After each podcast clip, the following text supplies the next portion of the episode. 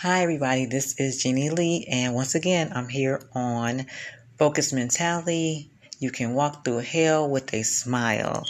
And I made that uh, my logo, and it's from the heart because I've been through so many different um, situations and circumstances that no one but God could actually get me through.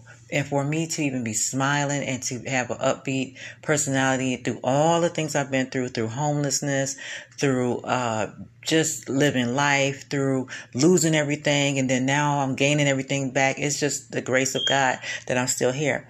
I just feel like today I want to just do some poems that I, I wrote down and um, just see, you know, if you guys like these or connect with them some kind of way.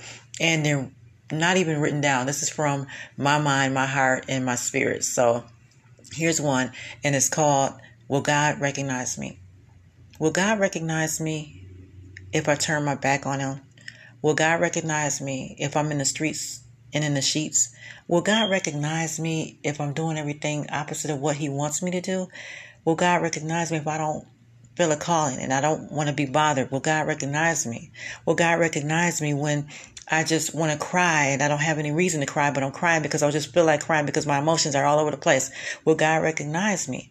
Will God get upset because I didn't call on him, but I called on my boyfriend and them?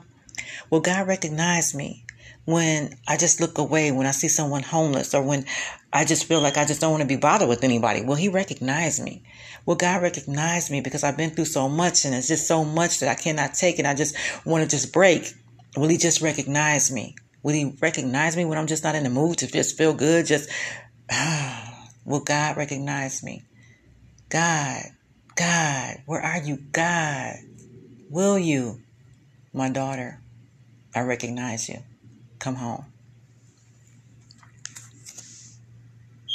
That's called God Recognize Me.